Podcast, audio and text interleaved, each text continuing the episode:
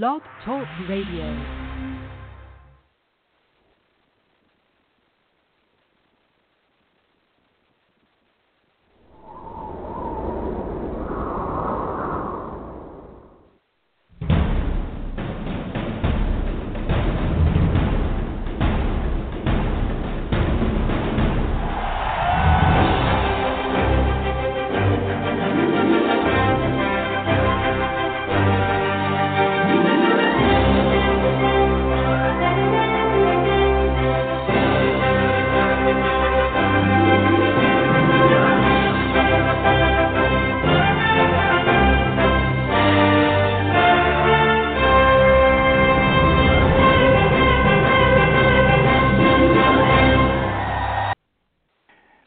Gentlemen, Dr. Ron here with Dr. Ron, Unfiltered, Uncensored, with special guest today, Phil Safer, with a very interesting up-to-the-minute program regarding colloidal silver and some other topics. I want to thank everyone for listening to Dr. Ron, Unfiltered, Uncensored here on Blog Talk Radio, making us the #1 listen to health radio show in Southwest Florida. Thank you, everyone, and I say that with an attitude of gratitude. Ladies and gentlemen, as I said, today we will have Phil Safer as our guest approximately a quarter after the hour. On February 7th, that'll be this Tuesday after Super Bowl Sunday. Love to have you listen to Sarah Russell, Dr. Sarah Russell. She's going to be coming to us from Tuscany, Italy. She is an expert in mercury, and we're going to be talking about mercury toxicity, what are some common sources of mercury exposure, what are some effects of mercury on nutrients in your body, What are some common health conditions where mercury often plays a role? And we'll end the discussion probably with a question about how do you apply your knowledge about mercury to nutritional therapy practice. That's Sarah Russell, February 7th, 4 p.m. If you know anyone that has amalgams, nutritional deficiencies, imbalances in their health, are having some chronic health conditions where mainstream doctors are just saying it's all in their head, or they're depressed, they have chronic infections, and maybe have a lot of amalgam fillings. You might want to mark that on your calendars. February 7th, 4 p.m., Dr. Sarah Russell. Well, ladies and gentlemen, let's keep the lawyers happy, and we will tell you that this program contains general medical information. The medical information heard on this program is not advice and should not be treated as such. The information is not intended or implied to be a substitute for professional medical advice, diagnosis, or treatment. You should never delay seeking medical advice, disregard medical advice, or discontinue medical treatment because of information heard on this program. You are encouraged to confirm any information obtained from this program with other sources and review all information regarding any medical condition or treatment with your physician. With that being said, ladies and gentlemen, today we'll have Dr. Jerry and I interviewing Phil Safer, and really looking forward to his appearance here today. Just a few opening remarks. And dear friends, you're really getting conned. I'm afraid the mainstream medicine people are trying to take every penny you have, and if you don't watch out, they're going to get it too. If you follow their guidelines and treatments, you'll go broke faster than a weekend trip to Vegas. I've seen some staggering new numbers that show Americans are shelling out more money than ever before for common conditions. How about diabetes, ladies and gentlemen? You know how much that's costing us? $101.4 billion a year. How about heart disease? That's only setting us back $88.1 billion. And how about the #3 on the list? This will probably bowl you over, getting ready for Super Bowl.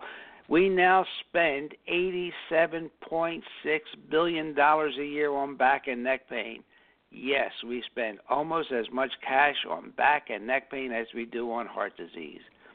Sure, most of the money is coming out of your insurance or Medicare, but these are coming out of your premium. So you know what? You're paying for it one way or another.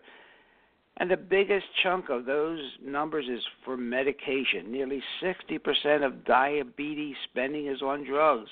And these costs are rising at 5.6% per year as we keep getting these new pricey medications getting approved by the FDA. Seems like if you live long enough, the big pharmaceutical companies will have all your dough. So please, it's time to take yourself out of this cycle before you find yourself just as sick, just as weak, and just in as much pain as before, but with an empty wallet for all your troubles. I'm going to recommend three things today. Always question your doctor if he wants to put you on a new pricey drug, especially if you all have already tried something that works, and especially if that something is a tried and true natural remedy. Number two, don't forget the basics. Back pain might be an $87.6 billion industry, but you can often ease everyday back and neck pain for free with a hot pack and a heat wrap. Too simple, right? Yet money folks don't even give it a shot. And please never accept a lifetime prescription for anything unless you have a condition that needs constant medical attention, and then even there you should check for options. If you're on any medications long-term, routinely ask your doctor, why am I still taking it? And what happens if I quit? And then there's something maybe once or twice a year you could do a brown bag checkup. What's a brown bag checkup? You do that with a pharmacist who specializes in going over your medications, looking for drugs which may be duplicates, drugs that don't play nice with each other, or temporary drugs that somehow became permanent, even though you don't actually need them anymore. It'll probably cost you about $20, but it's probably worth every penny, and it might even save you cash if it turns out you can ditch some of those drugs. Then you can put that money in the bank. Next week, I'm going to be broadcasting from Puerto Rico, and we're going to talk about the CDC and its edifice of fraud. We're going to talk about the FDA and the fraud that's going on there. We're going to talk about some of the scientists that are whistleblowers that are now being attacked by the CDC. And it should be a very interesting show. With that said, ladies and gentlemen, every week we have Dr. Jerry Smith on, and Dr. Jerry Smith is now the author of a great book on alternative treatments for pain, and I want to introduce Dr. Jerry Smith to the audience. Dr. Jerry. How are you, sir? I had one quick thing. When you make an appointment with your doctor, make a double appointment, one for your complaints and one to ask questions. That's a good point. And don't go to a guy if he has dead plants in his office, right? You got it. I learned fast. Dr. Jerry, good afternoon, sir. And in a few more minutes, we'll have Phil on. But I think it's really important. I started reading your book, and you have a lot of great information in there. And I think you should tell our audience what it's about and how they can get it and the particulars. Well, basically, it's on our website, and it's an e-book, so you can quickly download it once the payment goes through, and it's on PDF, so you can print it out if you want. But basically, it takes an integrated approach. Just don't look at the symptom. Look for underlying causes. And unfortunately, a lot of practitioners don't have the vocabulary to interpret what you're telling them, and that's the unfortunate thing, is because the doctors, unfortunately, have been dumbed down. But, give you a quick example. We just had a woman in from Cleveland that was referred to us, and she's having jaw pain, facial tightness, bite doesn't feel comfortable. I adjusted her cranium to realign the skull bones, and she couldn't believe the difference that her teeth actually fit. She had her own teeth, but they just weren't meshing properly. And it's because the cranium was out of alignment. And the poor thing, she's been to all these top specialists, neurologists and, dental specialists, and it's hidden in plain view. But they don't have the knowledge to interpret what the complaints the patient's making.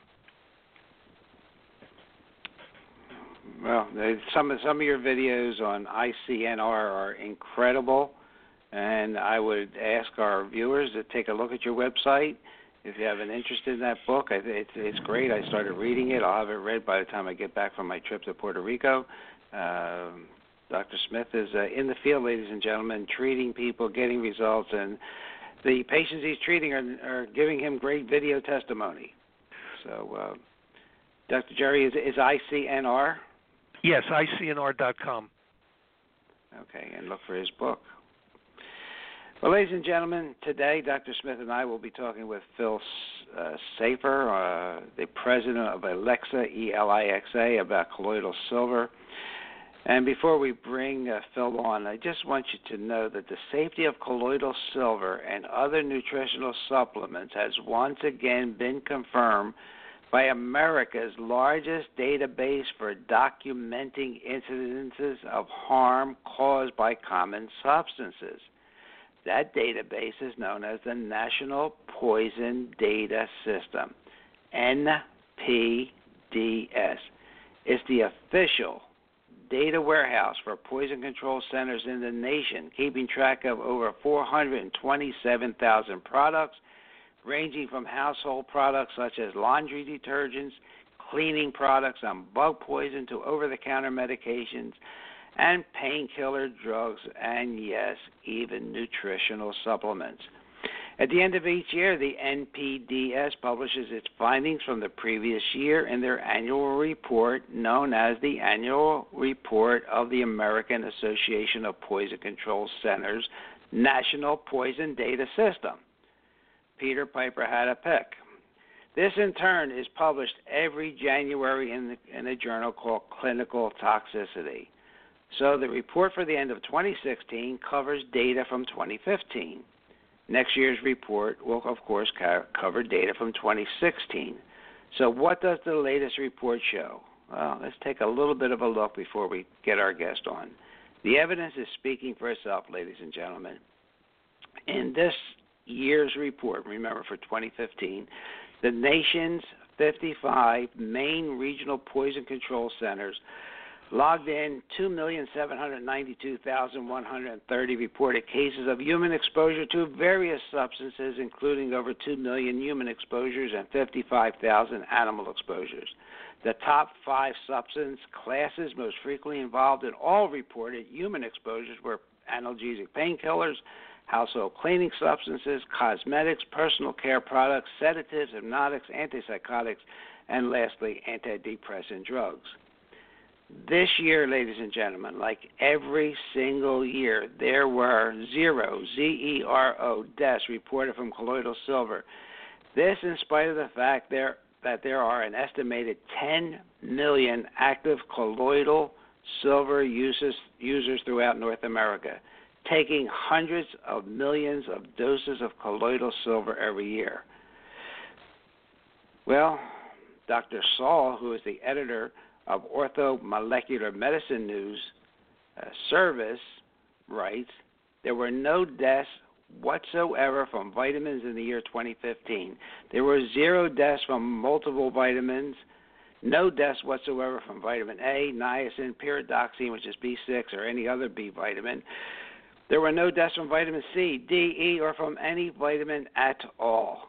No, not only were there no deaths from vitamins, there were zero deaths from any supplement. There were zero deaths from dietary mineral supplements. This means there were no fatalities from calcium, magnesium, chromium, zinc, colloid silver, selenium, iron, and multiple mineral supplements. And I can go on and on and on. You can look up that report. It even goes into homeopathics. And as I said last week, contrast that with the 12,000 deaths from unnecessary surgeries every year, the 7,000 deaths from medication errors in hospitals, the 20,000 deaths from other errors in hospitals, the 80,000 deaths from infections acquired in hospitals, and the 106,000 deaths from FDA-approved, correctly prescribed medications. Okay? So we talk about Is it safe or not? Okay, well, ladies and gentlemen, let's just take a quick break for a commercial, and then we'll come back with Phil Safer. This is Dr. Ron Repesi of Rejuvenation's Cool Cryo Spa, your place to chill at 239-658-COOL. If you've not heard of whole-body cryotherapy and suffer with back pain, joint pain, arthritis, fibromyalgia, or you're an athlete that wants quick recovery from sports injuries, then come chill with us at Rejuvenation's Cool Cryo Sauna. CryoSpa treatments take only 3 minutes and are supervised by physicians. Sessions are one-on-one in a private environment. Each treatment can also burn 500 to 800 calories. As seen on Dr. Oz, Cool CryoSpa is truly amazing technology. Let's hear what Dr. Kurt Biggs, a well-respected orthopedic surgeon in Naples, has to say about Cool Cryotherapy. Hi, I'm Dr. Biggs of the Joint Replacement Institute. Since I started applying the Cool Cryosauna, my patients are healing much quicker and athletes are seeing quick recovery. I recommend this procedure for my surgical patients and athletes. Call Dr. Repesi now to schedule your Cool Cryo trial session, 239-658-COOL, 239-658-2665, located at 1575 Pine Ridge Road in the New Rules Italian Bistro Plaza. Rejuvenation's Cool Cryo Spa. Come chill with us. That's Dr. Ron Jr., and I can tell you that a new unit is, even though this unit is only 1 year old, he has a new unit coming on in, which is even colder and works even more efficiently.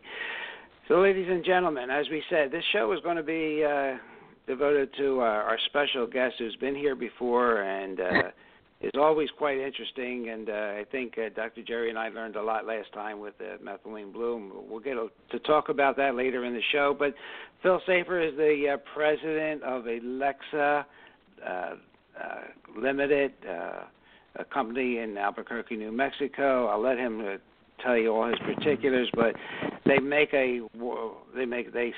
and sell various products. One of their products is a colloidal silver maker, or the Silvonic, which he'll talk about. But always interesting to have him on the program. We always learn a lot. As I said in my opening remarks, there are zero deaths from colloidal silver every year that goes by, and we get more. We just have so much. Many people have such poor information regarding colloidal silver. They read on the internet from WebMD and Mayo and all the articles, like the Brzezinski articles on anti-neoplasms, are all fake. That's really fake news. And with that, I want to introduce one of our favorite guests on this program, Phil Safer. Hi, Doctor. Good afternoon. We have Dr. Jerry here also, Phil, and we're interested to hear all about colloidal silver, and we have some points we'd like to cover. Is there anything about yourself, your company, that you'd like to start out with? Well, just that I invite people to go to our website, which is Elixa, ELIXA.com. And we have all kinds of products that are designed to help you help yourself. Our basic philosophy is that we want to provide real, safe, natural solutions at the lowest cost possible. And that's what we've tried to do in many areas, not just with colloidal silver, which deals with infections and things like that, but we also deal with stress. We deal with attention deficit issues, depression, things like that. We have devices that work for all those kinds of things. We have a pulsed electromagnetic field generator for pain that's amazing. We have LED light arrays for light therapy, and on and on. Anyway, go to my site, elixa.com, and it's an education. Excellent.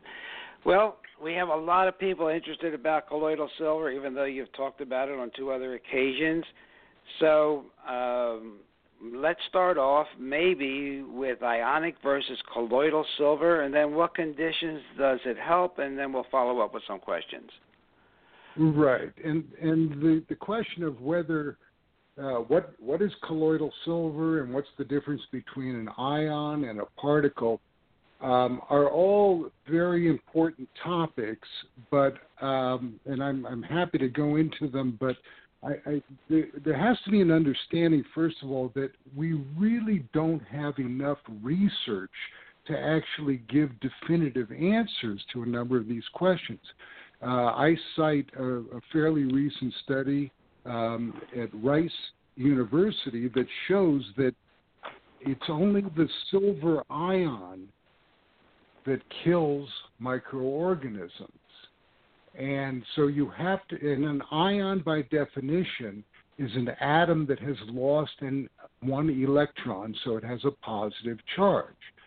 Now, and they also showed at Rice, they actually did this in an environment without oxygen, so there was no oxidizing of the silver particles. When you don't have oxidation of the silver particle, that's not an ion, just a particle of silver, no matter how small, there's no reaction. Silver itself doesn't kill. It has to have this positive charge.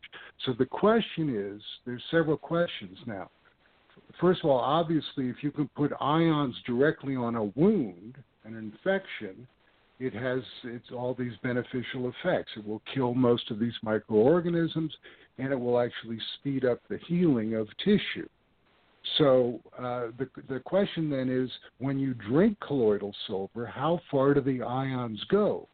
And one can say that, well, as soon as you drink them and they go into the stomach and there's salt, or even into the blood where there's salt, it forms silver chloride, which, again, there's truth to that. However, the question is silver chloride a bad thing? And the answer is no, it's not. Silver chloride itself has germicidal properties. So that's one portion of the argument there. The other thing to know is that when you make colloidal silver, and in fact most of the so-called colloidal silver that you buy is mainly ions. So that we have estimated that our device produces a solution that's somewhere around 85% ions. So 15% of what you make would be the uncharged particles. Now, they're nanoparticles, so the sizes, you want them somewhere down in the 1 nanometer range, incredibly small, talking about billionths of an inch now, very, very small particles. And when you're drinking your homemade colloidal silver, you are getting particles. So then the question is, what happens to the particles? They have to, in order to become effective, they have to ionize. So the question is, how do they ionize? What ionizes particles? So that's another question entirely. And again, we don't have enough research. But here's the bottom line for me. We know that colloidal silver, properly made colloidal silver that you can make with most generators, works. We know that it works. There's no question about it. And it's easy enough to verify this for oneself, and there's too many testimonials to show that it does work. Whether there's something better that will come down the pike, one doesn't know. But it's also possible to take ionic silver that you make, it's mainly ionic silver, and you can add various agents that will turn it into particulate silver, pure colloidal silver. But again, I'm not so sure that that's a great idea. At any rate, that's my first part of the answer at any rate. Okay, so when your unit, the Sylvonic Pro, we're making 85% ionic. Yeah, mainly. And that and is the total dissolved meter that comes with that, and could you just talk about that first, and maybe the laser beam that you shine through it, and then we'll go on and talk about conditions that colloidal silver helps. Sure. The a continuity meter, a total dissolved solid or TDS meter, is essentially a continuity meter, if you like, an ohm meter. It's showing continuity. And distilled water, really properly distilled water, should show zero conductivity. So the meter should read zero. And when you start out making colloidal silver, ideally you want 0 parts per million water. Now, as you start to add ions to that water, as you add silver ions, you increase the conductivity and it starts to register on the meter. Our device is set to automatically shut off at 12 parts per million. You can make it stronger. There's an override button that you can press, but if you don't do anything and just start it up, you leave it alone, and when it's done, the light shut off, and you should have somewhere around 12 parts per million, which we feel is sort of in the ideal range. Anywhere around 10 parts per million is good for drinking. So if you use that, the meter, what you're actually reading are ions. So the 10 part per million indicates the level of ions in the water. And how that translates into the amount of particulate of particles is another question, but at any rate, you can say that, again, it's a fraction of that water has particles. And if you shine a laser beam into the water, into distilled water, you will see no beam in the water. You can't see the laser, the light in the water. But as you start to add particles to the water, now we're talking about particles and not ions. As you add particles to the water, you'll begin to see the beam in the water, through the water. It'd be a column. If you're using a red laser, it'd be a red column in the water. And as you put more particles in, that column will get stronger, thicker and thicker, and denser and denser. So it shows, the laser beam shows particles. But again, how you actually use that information is difficult to say, because you could make some extrapolations, but it's not worth it. Mainly, the bottom line is, if you make colloidal silver properly, again, as you can do with our device, and then there are other devices that make good colloidal silver also, it's not a difficult process to make, but when you make colloidal silver, the trick is to use enough of it. And here's one test for nano-sized particles. If you make a 10-part per million solution, it should first of all be clear, no color. Color is an indication of particle size. The larger the particles, the more it will turn yellow, and if you keep going, it'll eventually turn black. But when you take colloidal silver made with our device, at around 10 parts per million, even up to as much as 20 I've seen, you can let it stay in the light in a clear bottle or a clear jar, and it will stay clear. Now, that's the acid test for nanoparticle size. If you really, truly have mainly nanoparticles, the silver will not react to light. So that's, excellent. You know, you can talk about lab tests and all this stuff, but the bottom line is it measured 10 parts per million on a continuity meter. And by the way, there's a difference between the reading on a continuity meter, which is what we supply. In a continuity meter, 10 microsiemens, which is what it measures, is equivalent to 10 parts per million. On a TDS meter, 10 parts per million is actually equivalent to 20 parts per million of silver, because TDS meter is calibrated for salt. Wow, that's a good point. And I can tell you that I've had your unit for over a year, and it stays clear as could be, and never had a problem with it. Well, I'm going to ask you a question, because this is the one I get here at the club all the time. What conditions can you use colloidal silver? For what conditions does it really help?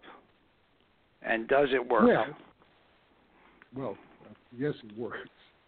It definitely works. First of all, colloidal silver primarily is germicidal. It's antimicrobial, meaning that when these ions come into contact with bacteria, with viruses, and with fungus, it kills them. How it exactly kills them is sort of up for discussion, but essentially, so any kind of an infection, and this would include MRSA, resistant staph, It will kill on contact and most other bacteria and fungus and viruses. So anytime you have any condition on the skin, toes, toenails, athlete's foot, on the head, dandruff in the ears and the eyes, even in the sinuses, those are all essentially topical applications. Even irrigating your sinuses or breathing the colloidal silver in with a nebulizer, getting into your lungs, those are all topical applications. You don't have to drink it to get the effect there.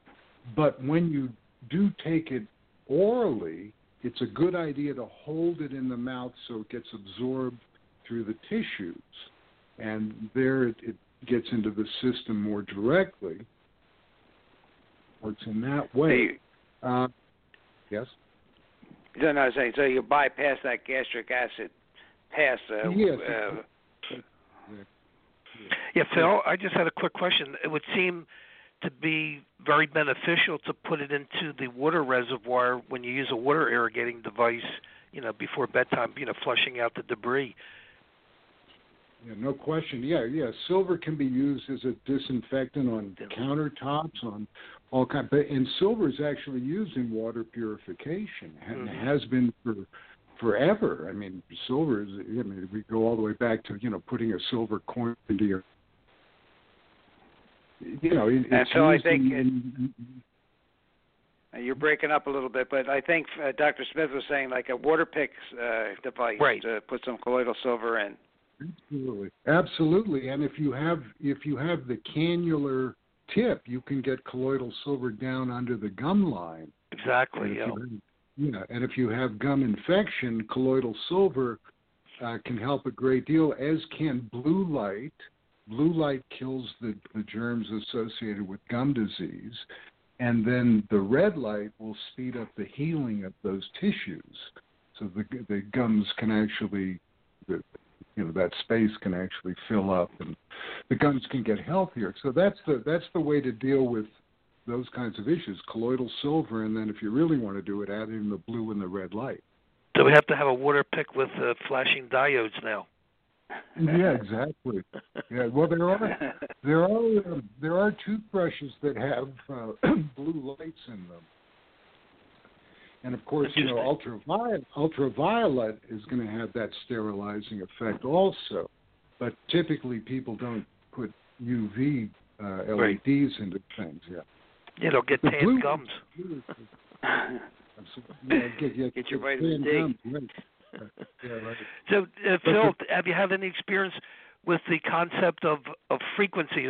I mean, my gut feeling is that the silver is working against pathogens because it gives off a specific frequency, and I forget the exact range, but I think that may be a factor in destroying the pathogens. Well, it may. That's kind of above my pay range there because it's... Now we're talking about a different level that's a little bit harder to test for, but as my understanding is that it's simply a matter of zapping, that this positive electrical charge on the ion has an effect on the enzyme in microorganisms that enables them essentially to respirate, to breathe. And once you an enzyme, then they die.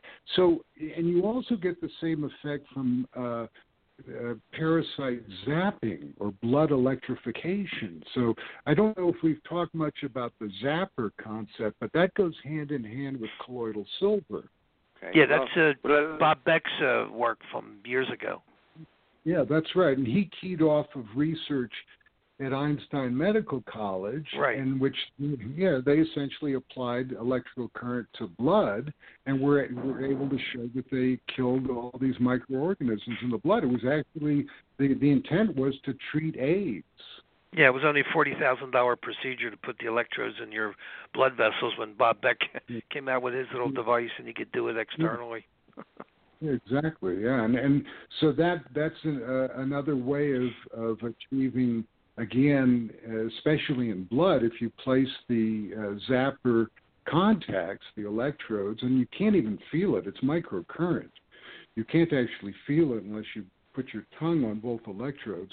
But the microcurrent, as the blood passes, it disables these microorganisms. So zapping is a very powerful technique in conjunction with colloidal silvering. And you can place this current anywhere you like on the body. The nice device that we sell, the Terminator Two Zapper, is it not only works on contact, but it actually broadcasts a field. It creates a field that's beneficial. Yeah, when I do long flights, I find it to be effective, yeah.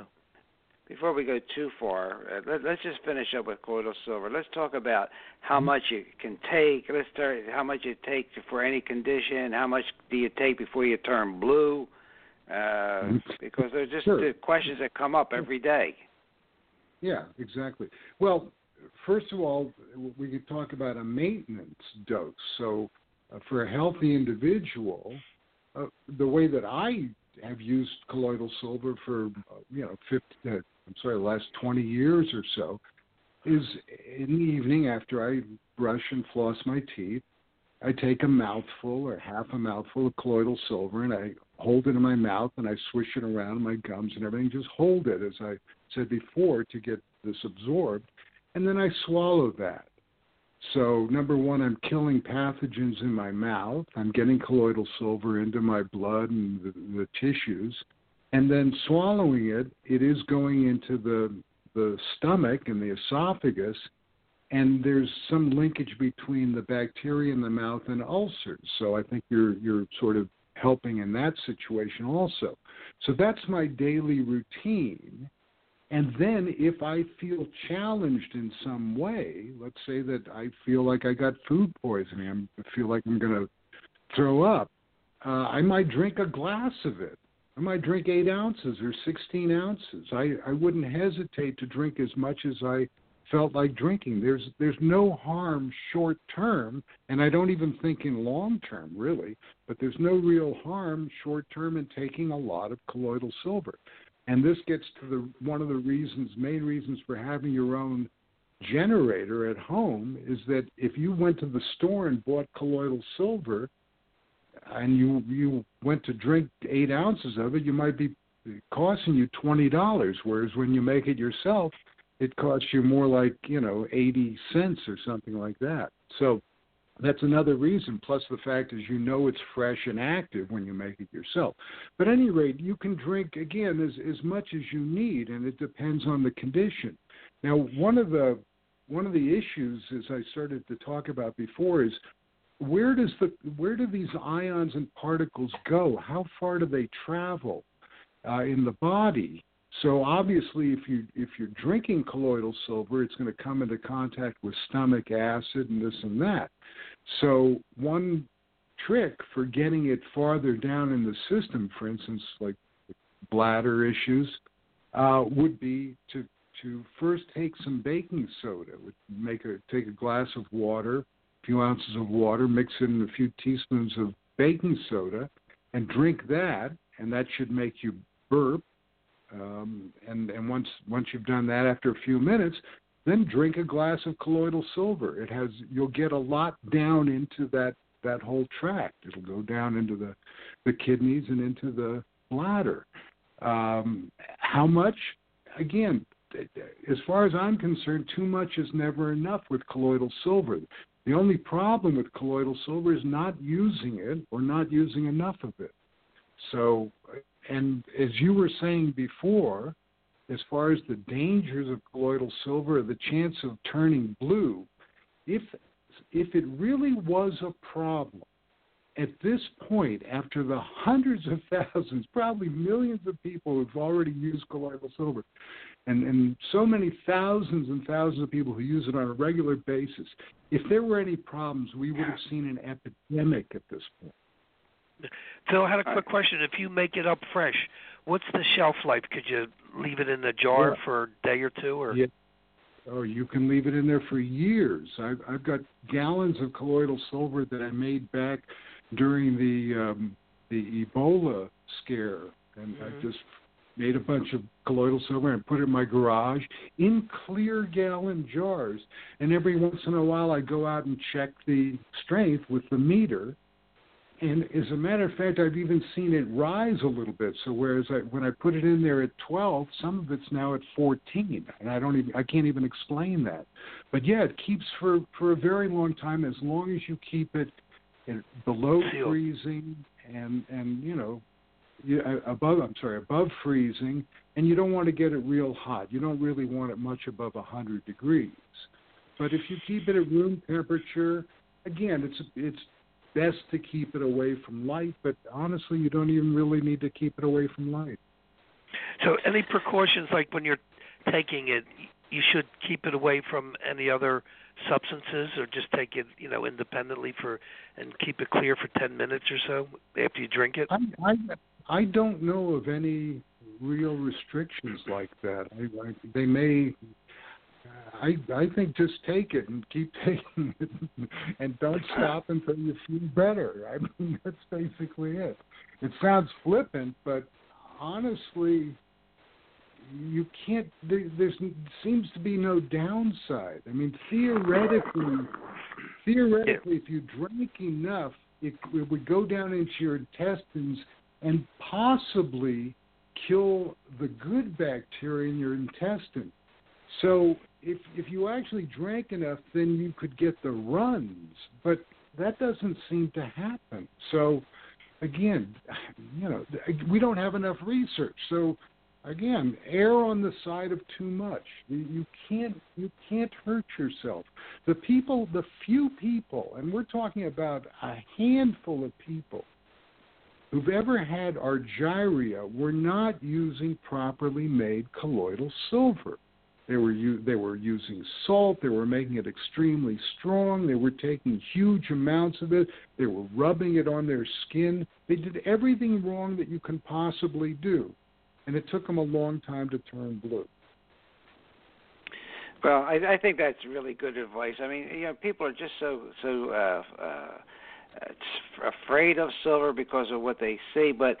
You know, the research that I looked up says that over 99% is excreted from the body.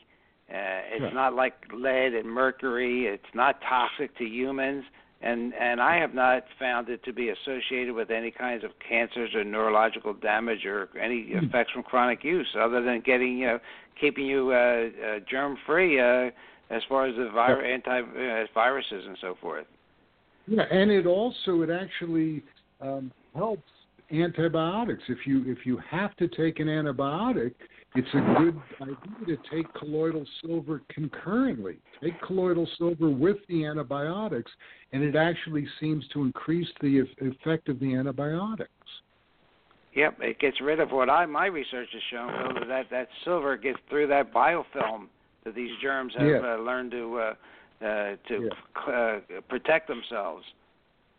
So I think that's all good advice, and our listeners should know that, you know, some of the implants that they're getting and their joint implants are coated with silver. Silver is used in bandages. It's been used as burn treatment forever. No, it's a remarkable thing.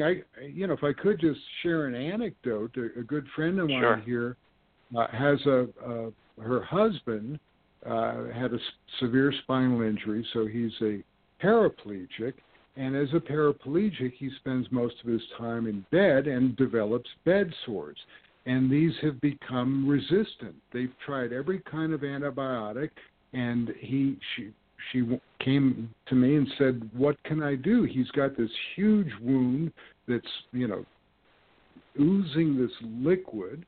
Now, we can't do anything about it. The nurse can't do anything. Nobody has a solution." So I said, "Well, you spray colloidal silver on it, and you use the blue light first to make sure that if there's any MRSA there, you're also killing that, and then you start with the red light. And in a day or so, it stopped oozing, and then it began healing. And of course, the nurse is flabbergasted. And, well, how come nobody knows about this? Well, it's known. You don't want to know about this. You want to use drugs. So, light and silver and magnetic energy, electrical stimulation. This is the medicine of the future, not antibiotics." I agree. Well, Jerry, do you have any other questions about colloidal silver? I think, basically I have listeners that write me notes, and they use colloidal silver on their toothbrushes to brush their teeth. They use it, they pour it into hand washes, they pour it into aloe and use it on their skin. I mean, it looks like the uses for it are just as limited just by your imagination. What do you think, Phil? Yeah, well, we put it in actually in our toothpaste that we produce, and it's miraculous when it comes to, periodontal conditions, for healing up the gums. But I clinically use the colloidal silver when I do surgery. I flush out after I curette, the granulation tissue and any disease, soft bone and so forth, irrigate it out with the silver, and I get very little, if any, post-operative pain or swelling. It's amazing. Wow. Well, let me ask you a question then, Jerry. Sure.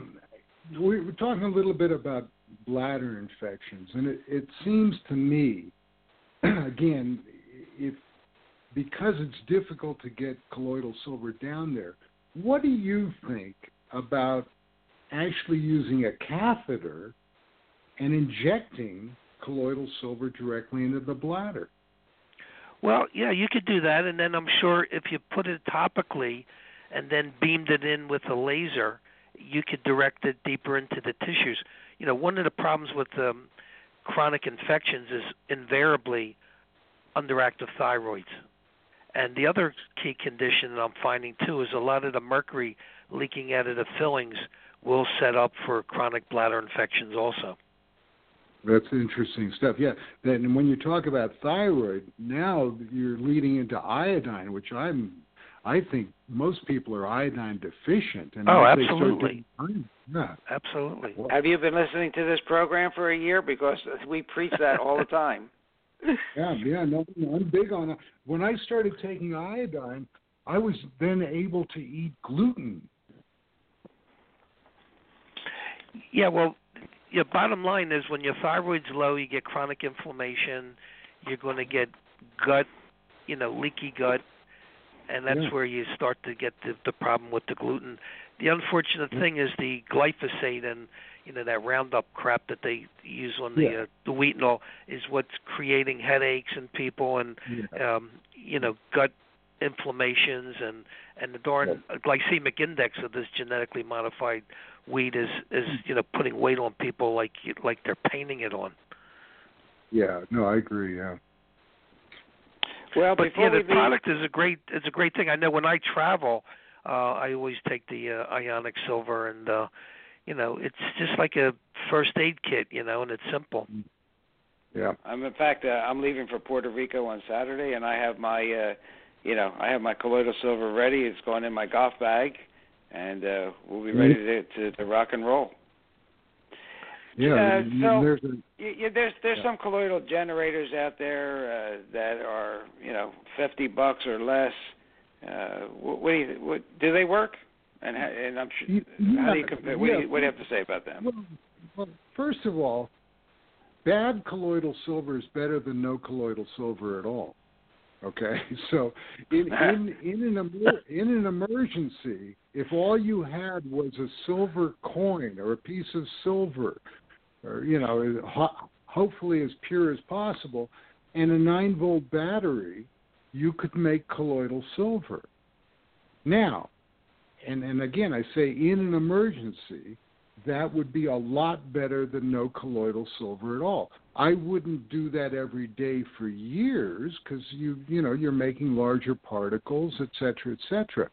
But having said that, there's all kinds of ways to make colloidal silver. We believe that the technique that we use gives you the finest possible colloidal silver with, again, extremely small, nano-sized particles. And again, so it's kind of a question of how fine a point do you want to put on the pencil here. So, you could get totally crazy and use, triple distilled water and things like that nobody's going to do. Yeah. But it would be somewhat better, but if it's not a quantum leap. So again, even using a crude device, I would definitely recommend not to use salt. Any generator that tells you to use salt, I think, is making a mistake, because that's the way that you get larger particles. One of the ways that you get it is with salt. You also don't want to make it too strong, but if you're going to create your own simple circuit or buy a cheapo, I would highly recommend also getting a meter so that you can get a better sense of how strong the solution is. Phil, could you comment, like, on the parts per million? Now, you said your unit makes between, like, 10 and 12. You know, you see some of these people have, like, 25 parts per million. Is there any advantage of that? Well, the advantage is obviously that you have more silver per ounce. However, as you increase the strength, the particle size goes up. Right. So... Okay. That's the problem, that you now have larger particles that, you know, are harder for the body to excrete, et cetera, et cetera. So you could make an incredibly strong colloidal silver and use it topically. And, yeah, in that sense, topically, stronger theoretically would be better. But, again, it doesn't have to be terribly strong to work. So... Right. You know, it's, again, one of these questions that how fine a point do you want to put on it? But basically, we believe that in the ballpark of 10 parts per million, which could mean 5 parts per million or 15 parts per million, anywhere in that range, first of all, your particle size should be safe and small, and you can take as much of it as you want. So instead of trying to make it twice as strong, just drink twice as much of it. Instead of taking an ounce of 20 part per million, take 2 ounces of 10 part per million. Gotcha. So here's the curveball. Can you mix it with methylene blue? Probably. I don't see why not. Yeah, methylene blue. We're back to methylene blue. That's one of the most amazing substances around that nobody seems to know about. I don't know how many people I've told about methylene blue. I told a doctor. I was at the sauna the other day at the gym. There was this nice young woman doctor who, you know, we started talking, and I mentioned methylene blue and toenail fungus and red light, and she said, "What?" She said, "Well, we need to have research on that." I said, "Yeah, there is research on it. Look at it." Well, you brought it to our attention a few months ago, and I've been going crazy with it. And if my wife doesn't have it by in the morning, she feels she's not functioning properly. So why don't you talk a little bit about it, because it's really interesting. No. Methylene blue. It's a blue dye. You can find it at the pet store. It's used in fish tanks to control fungus. So methylene blue kills fungus. It was used during the Second World War in the Pacific for the Navy for malaria. They would give methylene blue to sailors for malaria. They would actually give them enough so that... when they peed, it would turn green. And a lot of guys didn't like that. That scared them, but it works.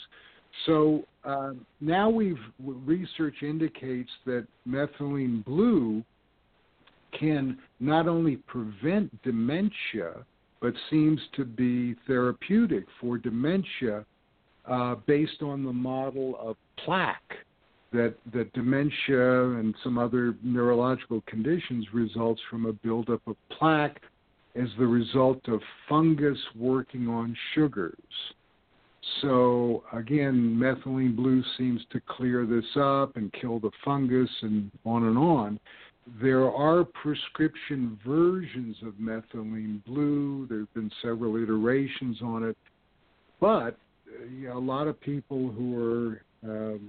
using smart drugs and things like that, and myself, just go to the pet store and buy a bottle of methylene blue for $5, and you have enough there for yourself and probably your whole neighborhood for the rest of their lives. It's so concentrated. So I don't know how much you need. Yeah, the dosage. What would you recommend the dosage on that? Honestly, I'm not sure, but I found that a drop seems to be sufficient. One drop of this, I think it's a 2% solution that you get from the pet store. I've done more. I've done, 3 or 4 drops, and you start to feel the effects. It's sort of an altered state because it's an MAO inhibitor. Methylene blue inhibits monoamine oxidase. So, and there are antidepressants that are MAO inhibitors. So when you take methylene blue, you're also getting an antidepressant effect by virtue of the MAO inhibition. Now, if you take enough of an MAO inhibitor, you'll start to feel altered. And in fact, ayahuasca, the very popular psychedelic that people are now doing in little circles all over the place, is actually basically a very strong MAO inhibitor mixed with dimethyltryptamine and various other, chemicals. And so when you take methylene blue, again, you're taking an MAO inhibitor, so it has an antidepressant effect. So it goes on and on. It's a remarkable substance, and there doesn't seem to be any toxicity that I know about or anybody's reported. Again, this is kind of funny that we're talking about argyria and turning blue from colloidal silver, and now we're actually talking about drinking a blue dye. Well, actually, we were talking about ascorbic acid. If it's mixed in, it'll bleach out the blue and so not adversely affect the methylene compound, right? I don't know. That's interesting. I didn't know that. Yeah, there's some articles on that, Phil, it is an interesting substance. I mean, I after I found out about it, I'm impressed with its mitochondrial effect, how it re-energizes the mitochondria, and how it increases ATP. I mean, these are studies. One of them just last year at the University of Pennsylvania in Philadelphia, with pre and post MRIs after methylene blue, and not on huge doses. I'm talking 100 microgram doses. How much does your wife take? How much does your wife take? We take 100 micrograms a day. We both do that now. I have a 10 milligram per cc. That I got that is free of lead and arsenic that I know is pharmaceutical grade, and I dilute 1 cc with 99 cc's of distilled water, and that's how I got my concentration. There you go. Yeah, that'd be interesting. I don't know enough about the actual dosing procedure. I'm sure you know a lot more than I. Well, just from the research that you brought it up, I mean, I did dig into it, and when I saw the University of Pennsylvania using, enhanced MRI before methylene blue, and then what happened to the brain after a month on methylene blue, it just lit up. The brain just functioned better. Yeah. So, and a lot of it has to do with improved mitochondrial function. Yeah. No, it's an amazing thing. Yeah. Yep. Yep. All right. Well, so as far as your LEDs, real quickly, you're just talking about the blue and the red, but is there any other beneficial colors that enhance healing, like green, for example? Or? Yeah, the green and the yellow people seem to think is good for various complexion issues, but the main colors that people use, the main wavelengths, would be visible red. Our LED arrays tend to be 660 nanometer wavelength. That's a visible red. But it doesn't penetrate very far. It goes in an inch or two. But the near infrared, we use 850 nanometer wavelength LEDs, and these are safe. They're not lasers. These are LEDs, so you can put them right on your skin and use it for 5, 10, 15 minutes. But the near-infrared penetrates farther and has better pain-relieving qualities. It has different effects on ATP and heat shock proteins and things like that. So when you have a sore joint or sore muscles, you're going to be better off using a near-infrared, which is invisible. You cannot see near-infrared light. The visible red would be more for, again, surface phenomenon. cuts and bruises, infections, bites, burns, things like that. And one of the things that people, I've said this before, and I keep telling people, go buy a $5 red laser pointer. You'd be amazed what you can do with that.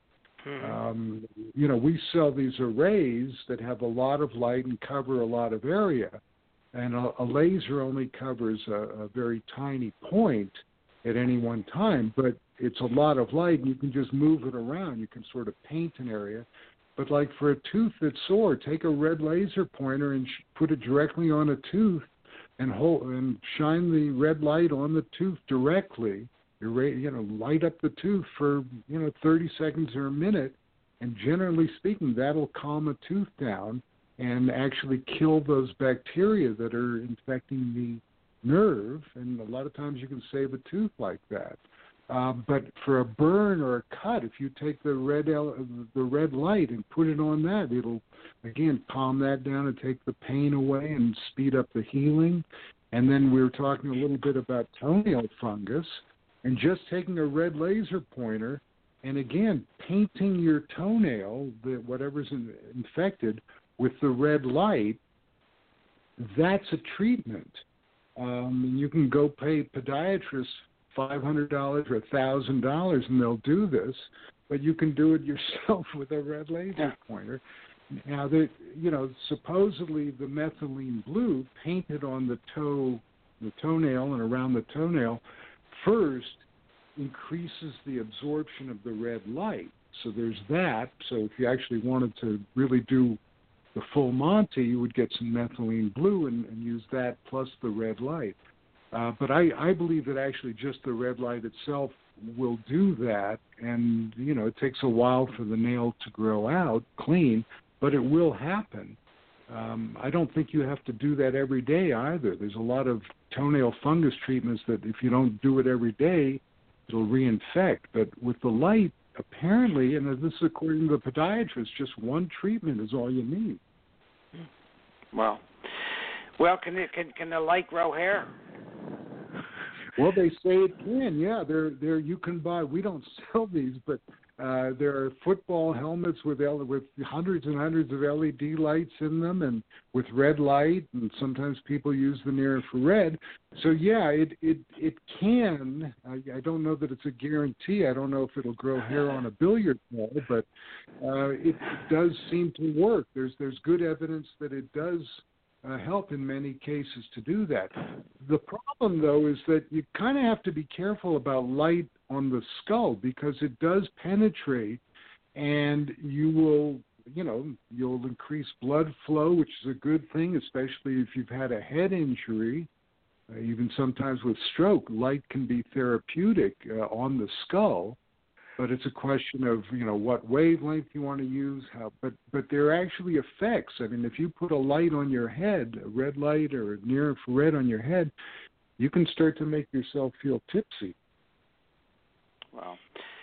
Well, Phil, at 5 o'clock hours is we can go. We're still being recorded in case our listeners want to listen to this show and recommend it to their friends. It'll still be archived, even though we're over the hour. But it just goes by too quickly. We need to have you back again. But before we say goodbye, I'd have to, Jerry, do you have any questions that maybe we could? That we didn't cover with colloidal silver or LEDs or methylene blue for Phil? Well, the only one I was reading recently about a new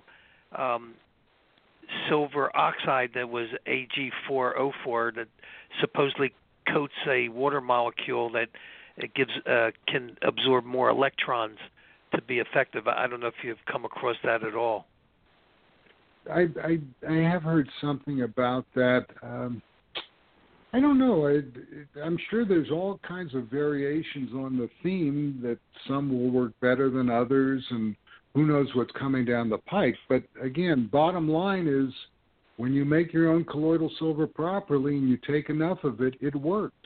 Yeah, and it's not going to kill you, so it's not going to kill you. Go for it.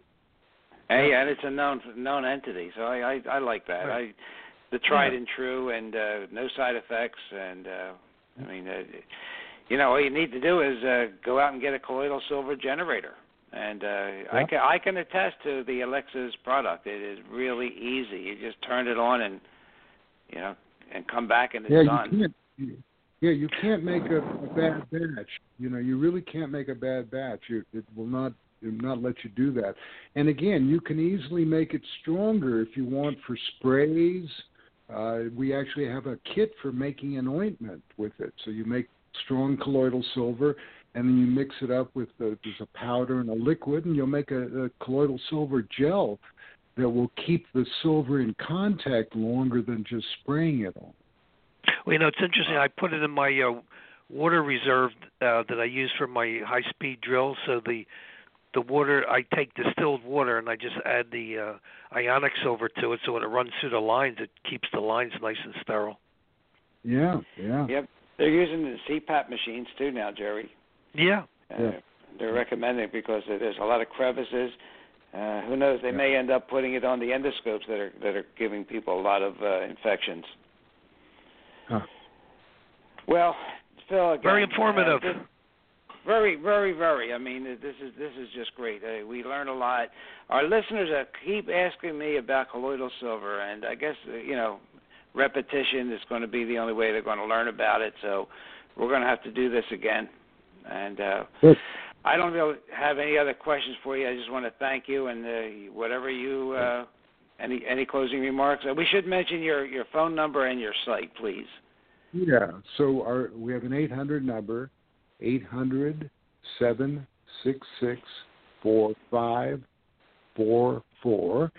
and of course the website Elixa ELIXA.com. Just go there, and if you have any questions that we don't answer at the website, shoot us an email or give us a call. We're here to help you, and we have a money-back return policy, and our silver generator actually has a lifetime warranty. So if it ever doesn't work right, we'll fix it or replace it. But the good news is it doesn't. We don't have any problems with it, so that's why we can offer a lifetime warranty. So just as an aside, 5% of our listeners are in Italy, 13% in the Philippines, 2.56% in China, and 1.21% in India.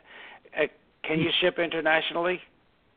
We ship almost everywhere on Earth. Okay. I think that's important. I was surprised when I saw the demographics today.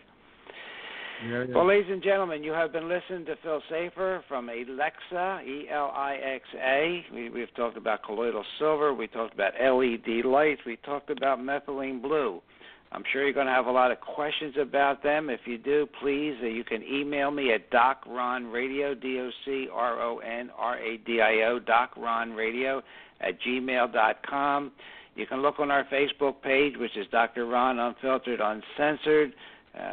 We will put links to this show so you can come back and listen to it again or tell your friends about it. If you're thinking about a colloidal silver generator, Elixa, E-L-I-X-A, just go to their website. Very personable. I think it's a family business here. I'm not sure. I think you have your family in there because everybody's so kind and nice, Phil. Thank you. Yeah. So, really, really great. Easy site to negotiate and an easy purchase. And don't forget Dr. Jerry Smith's e-book, Alternative Treatments of Chronic Pain, at ICNR.com. Really informative, and it'd be a big help to people. So you don't get hooked on opioids, and there's options out there. And as Phil stated, as Jerry stated, and as we've stated on this program for the last 3 years, a underactive thyroid and inflammation is probably the basis of a lot of the diseases we're seeing. So, Jerry, I'm good for Dr. Phil. You're good, right? Okay. Yeah, well, great show. Thank you so much for sharing. Thank you, Phil. Hopefully, you'll give us some time in the future, and we'll do this again. Always a pleasure. Thank you so much. Thank you. Have a great week. All right, Jerry. I'll see you on the radio next week. Okay. Good night. Good night, Mr. Calabash. Wherever you are. Dr. Ron, that's Dr. Ron. I've left the building. Thank you for listening to Rejuvenation Health Radio here on blogtalkradio.com. See you next week. Ciao.